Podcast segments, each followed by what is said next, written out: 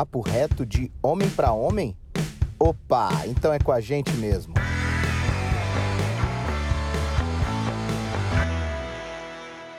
Fala pessoal, estamos começando aqui mais um de Homem para Homem. Essa é uma iniciativa nossa aqui da Igreja Terrila, mas eu quero deixar aberto aqui para todos vocês. É, vai estar disponível na nossa plataforma de podcast, breve, breve mas você deve estar recebendo um link do vídeo do YouTube, onde você vai poder acompanhar esses conteúdos que nós estamos lançando aqui. E divulgue para quem você quiser divulgar. Eu acho que quanto mais pessoas puderem ouvir essa mensagem, mais pessoas serão edificadas segundo Cristo Jesus. Eu acho que esse é o caminho que nós devemos seguir. Mas esse papo é reto para você, homem, que me acompanha aqui. Só para eu traçar um panorama do que a gente vai conversar aqui hoje nós estamos fazendo o estudo desse livro aqui, Homem ao Máximo. É, você pode pegar depois nas descrições aqui do, do vídeo e nas descrições do, do podcast também. Mas esse livro tem nos ensinado muito a um verdadeiro caminhar cristão, segundo aquilo que Deus tem para a vida do homem. Então é um momento de reflexão, é um momento de aprendizado, é um momento de puxão de orelha, é um momento de muitas coisas para que a gente realmente venha estabelecer o verdadeiro sacerdócio de Deus sobre as nossas vidas. E o verdadeiro sacerdócio, eu começo já falando sobre isso. Simples fato de você, homem, ouvir a Deus e estabelecer o coração e a vontade dele sobre a face da terra. Se tem algo que a gente pode começar aqui nessa noite, nesse momento, para conversar sobre isso, é você tem estabelecido o sacerdócio do Senhor sobre a sua vida? Porque, cara, eu vou falar uma coisa para você. Você pode é, tentar ser várias coisas, mas de fato, aquilo que Deus te chamou para ser é: Deus te chamou para ser o sacerdócio, sacerdote do teu lar e estabelecer o teu sacerdócio aqui na face da terra. Não é só sobre prover, porque o cara pensa assim: ah, eu vou dar dinheiro, vou pôr dinheiro em casa. Deixa eu te falar uma coisa. O chamado completo de um verdadeiro homem cristão, ele está baseado num tripé simples e básico que você vai talvez aprender e ouvir a primeira vez hoje: provisão, proteção e destino. Cara, muito se engana se você acha que só prover dinheiro e colocar dentro da tua casa você está cumprindo alguma coisa.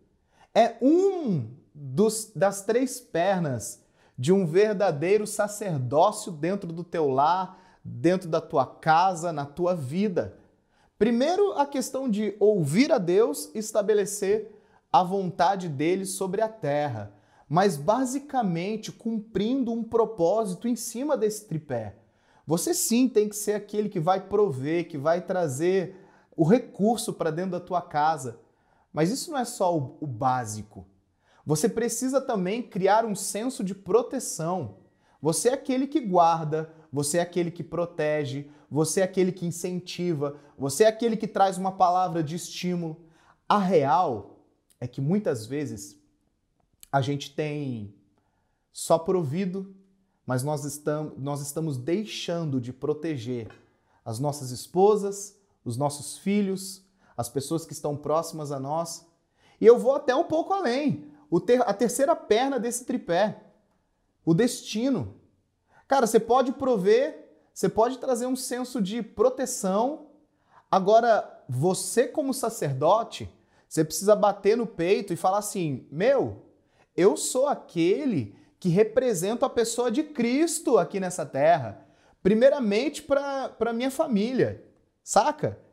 Eu, eu sempre tive para mim uma coisa, cara.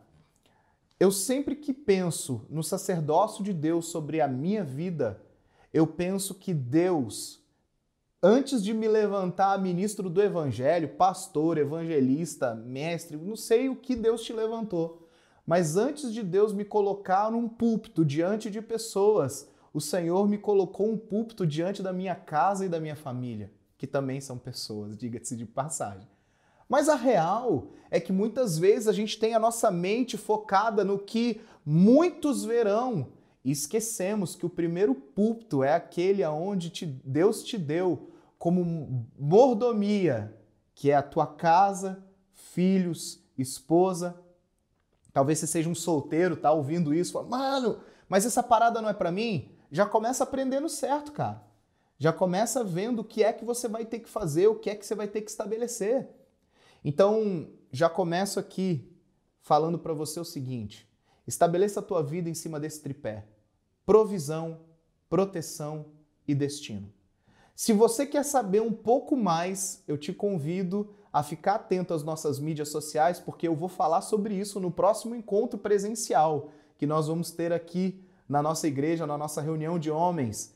Acontece aos sábados, às nove e meia da manhã, quinzenalmente. Para você não ficar viajando na data, segue aí as mídias sociais da igreja que você vai acompanhar.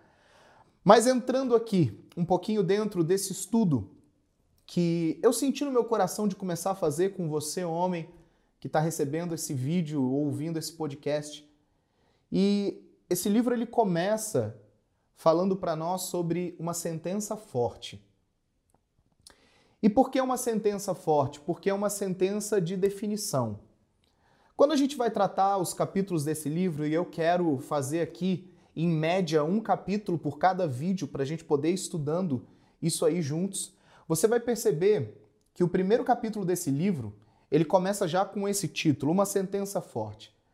A real é que Deus tem uma terra prometida. Uma terra prometida simbólica de bênçãos para todo o seu povo. E da onde a gente pega isso? A gente pega isso da mudança. Quando Deus chama a Moisés e fala para ele assim: Olha, você vai ser o libertador de Israel. Quando todo o povo está lá preso no Egito e Deus levanta Moisés para poder libertar todo esse povo. E Deus traz uma promessa para esse povo. Deus traz uma promessa de uma Canaã, de uma terra que mana leite e mel. Uma terra incrível, uma terra de liberdade, uma terra boa. Não a escravidão que você, que, que a, o, o povo de Israel estava preso.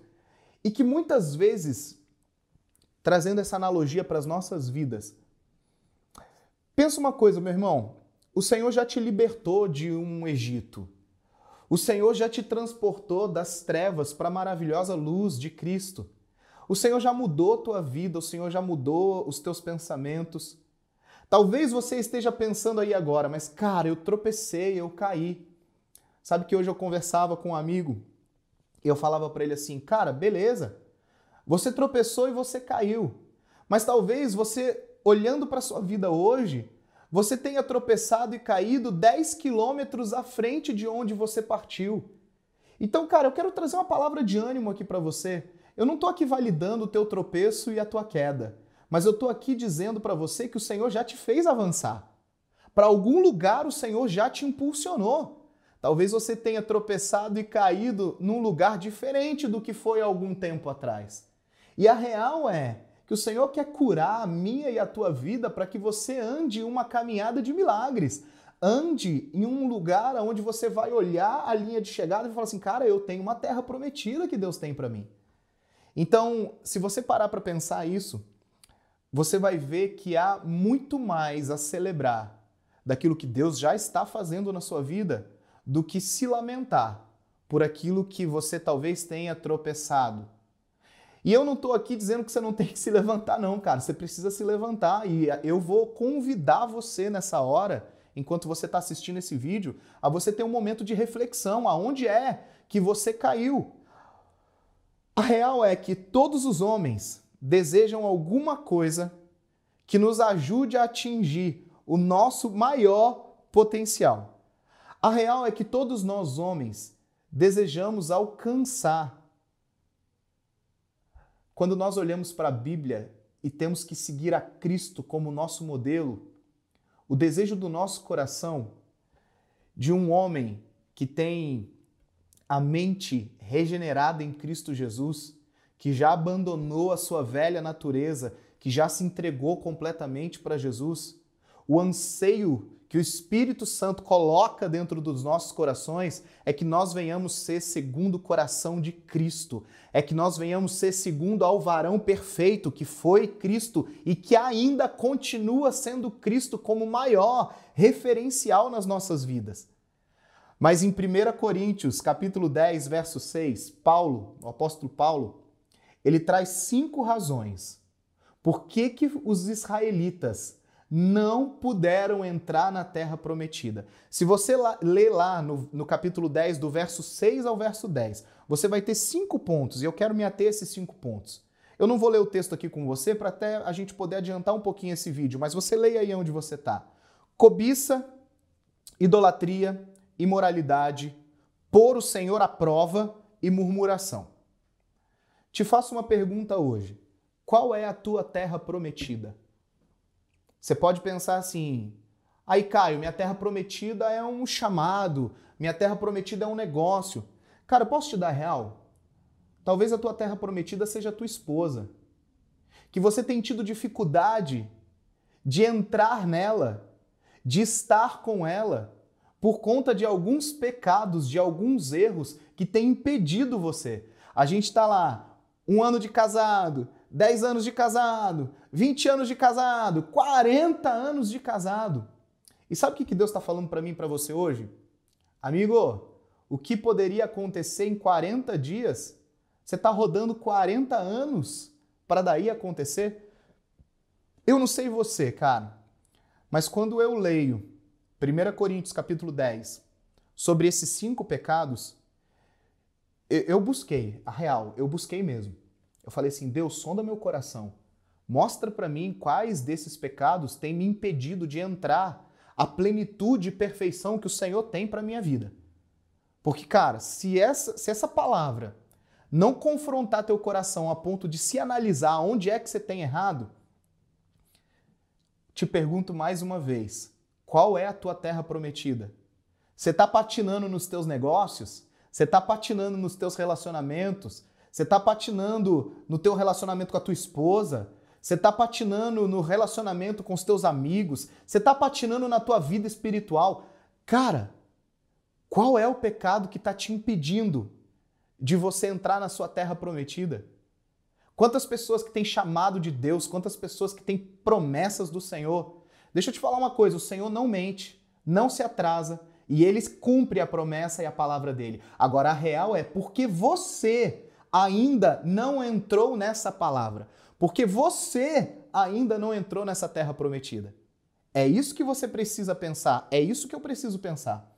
A maior luta da igreja nos dias de hoje, a maior luta dos homens dentro das igrejas nos dias de hoje, se chama imoralidade sexual. Cara, eu vou falar uma coisa para você, meu amigo que está assistindo isso aqui. O maior cadeado, maior tranca que pode travar todas as coisas na sua vida e te impedir de entrar na tua terra prometida se chama imoralidade sexual. Meu irmão, sonda teu coração nessa hora, cara. Se é isso que tem impedido, se é pornografia, se é masturbação, se é vida, é liberti, vida de libertinagem, o que é que está te impedindo a entrar? E sabe uma coisa? Casamentos estão sendo destruídos por imoralidade sexual.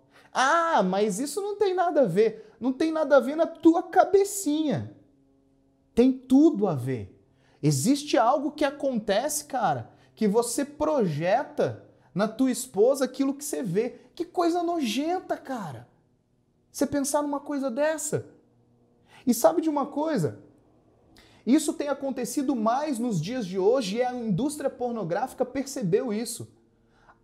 As pessoas estão querendo cada vez mais e mais prazer. Tem que ser agora, tem que ser hoje, e se ela não me fornece, eu dou um jeito de ter o meu próprio prazer. Sabe o que, que é isso? Esse é o grande problema que tem acontecido na igreja. E sabe quem é a igreja? A igreja é você. A igreja sou eu. A igreja não é esse lugar físico, não. A igreja é uma representação da, de Cristo dentro de cada um de nós. O grande problema é que a sociedade ela está conseguindo impor os seus costumes, as suas ideias dentro de mim e dentro de você. O que parecia absurdo e abominável há, há algum tempo passado, pô, parece que hoje está tudo normal. Cara, normal nada. Não pode estar tá normal. A gente tem que pensar em Romanos 12, 2, buscar renovação de mente todo o tempo. Porque o que pode, ter parec... pode se parecer normal agora, na verdade, talvez seja uma cauterização da minha mente, da tua mente, que não consegue enxergar que, que essas coisas estão travando as nossas vidas.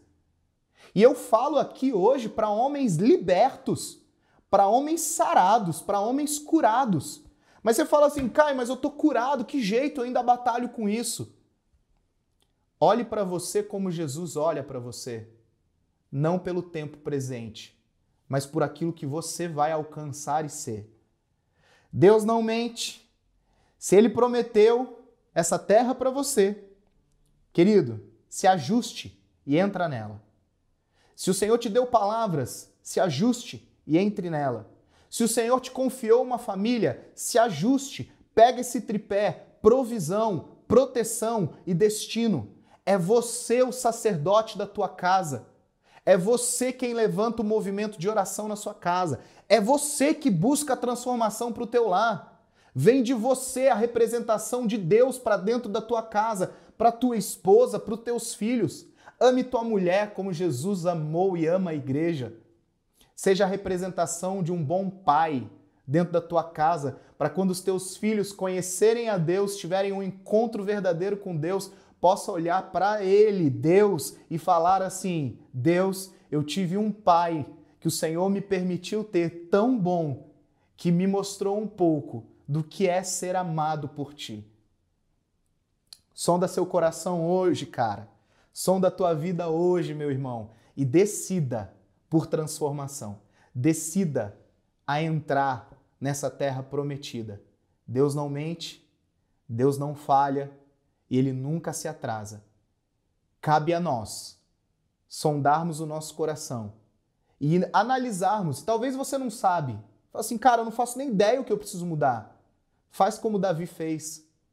Senhor, sonda o meu coração vê o que há de mal em mim e que eu e você possamos ser transformados e mudados completamente pelo poder do Espírito Santo. Cara, que essa palavra te abençoe, que essa palavra faça você ver que Deus já é na tua vida e mude o teu coração e vamos juntos entrar na terra prometida e que todas as promessas e todas as palavras do Senhor sobre nós se cumpram Cara, Deus te abençoe. Espero te ver e te conhecer em breve em uma das nossas reuniões presenciais. Mais uma vez, fique atento às nossas mídias para você ficar ligado quais serão os dias que nos encontraremos aqui. Deus te abençoe.